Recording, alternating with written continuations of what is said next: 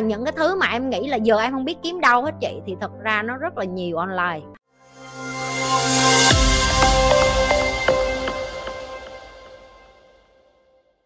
Thì em muốn chị giải đáp cho em về cái đấy ạ về tư duy tích cực ạ.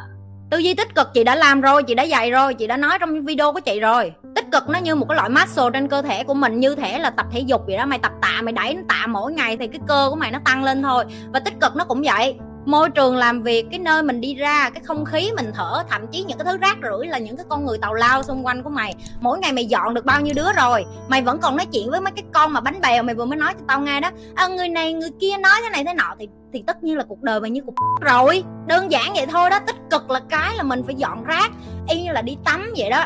Hiểu chưa? Ngày nào mày cũng phải tắm đúng không? Thì tích cực nó cũng vậy. Ngày nào cũng phải xối nó lên người như là đi tắm vậy đó. Ngày nào cũng phải ăn đúng không?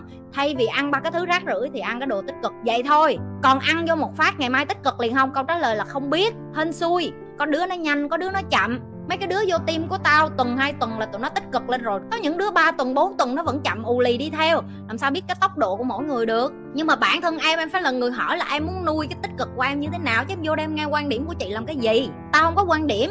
Tao chỉ có kiến thức mà kiến thức á, thì nó cần câu hỏi rõ ràng để có một cái câu trả lời rõ ràng. Tại sao cứ phải quan tâm đến người này quan điểm sống người ta người ta quan điểm sống sao người ta liên quan gì đến mày? Tào lao nữa.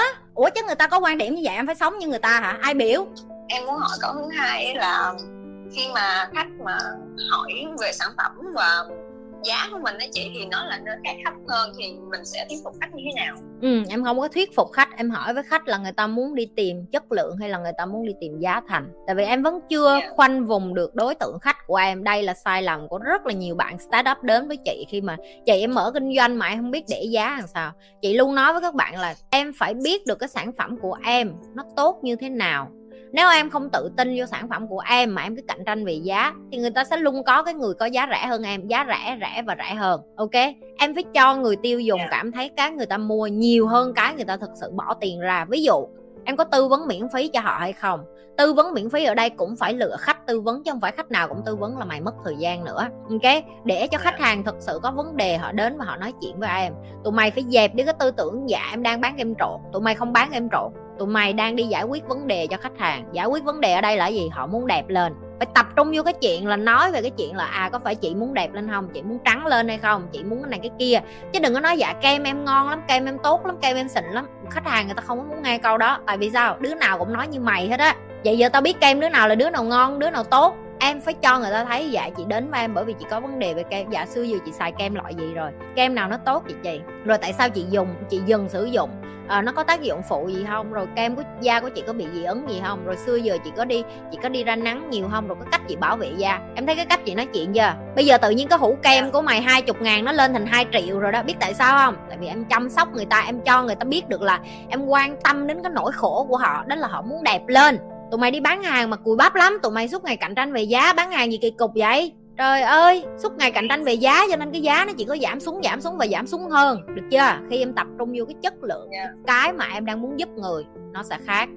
À, ừ. em cảm ơn chị Nhi ạ. Ừ cảm ơn em. Nãy giờ em hỏi chị đó là em chưa khi mà em làm CV thì trong CV của em nó chỉ có khoảng 20% công việc liên quan đến công việc uh, em ứng tuyển Trời ơi cái con này mày vẫn mày vẫn tiếp tục muốn đi xin vô cái chỗ đó và có lương hả? Mày muốn chọc tao nổi điên lên hay sao vậy?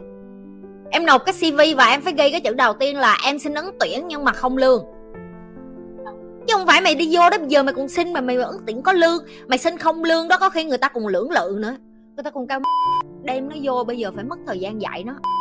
Không biết có muốn không nữa em biết nhận thêm một con vô dụng vô công ty của chị là thêm gánh nặng cho chị không? Tại vì chị phải người, phải là người dạy cho nó.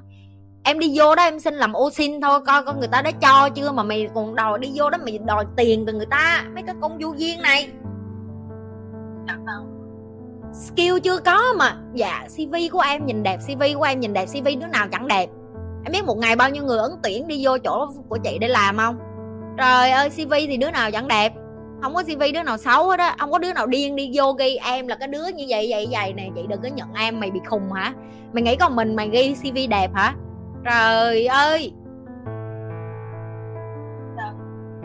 hôm nay em nói chuyện với chị em cũng ngộ ra được nhiều cái. Trời ơi giờ mới ngộ ra nhiều cái. Trời ơi. Nó phải nó phải bị xối xả như vậy nó mới nhận thức được hiểu không? Là em đang theo đuổi uh, về cái mảng marketing đó uh, với lại skincare học có master về chuyên về da liễu đó chị. Đó thì em cũng có đang mong muốn một tìm một cái mentor nào dạy cho em về hướng về ngành đó. Tại vì hiện tại là em đang yêu thích cái ngành làm đẹp. Đó điều trị da liễu cho những khách hàng. Đó thì, thì em đang gặp khó khăn về vấn đề tìm tìm những cái người thầy giỏi dạy những cái mảng đó. Thì em chưa có tìm những người nào giỏi mà uh, giống như là mình để mình tin tưởng mình học á chị. Yeah I know. That is the big problem in Vietnam right now. That's exactly why I'm doing what i doing.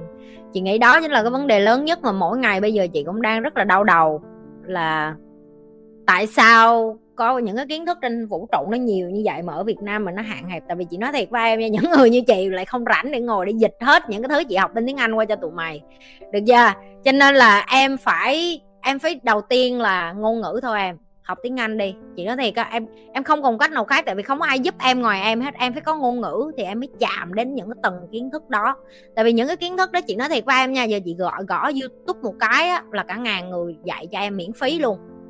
Bạn của chị mà không biết làm bánh chỉ có thể lên coi 10 cái video làm bánh của người nước ngoài và chỉ làm được một cái bánh như thì như y xì ở trong tiệm luôn em có tin không?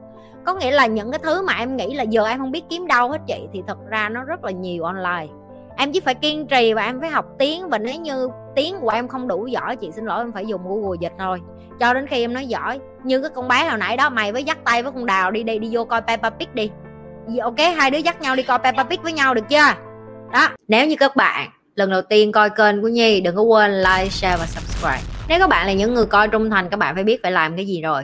Tiếp tục chia sẻ cái điều như vậy, tiếp tục đem cái video của Nhi ra ngoài kia nhiều hơn.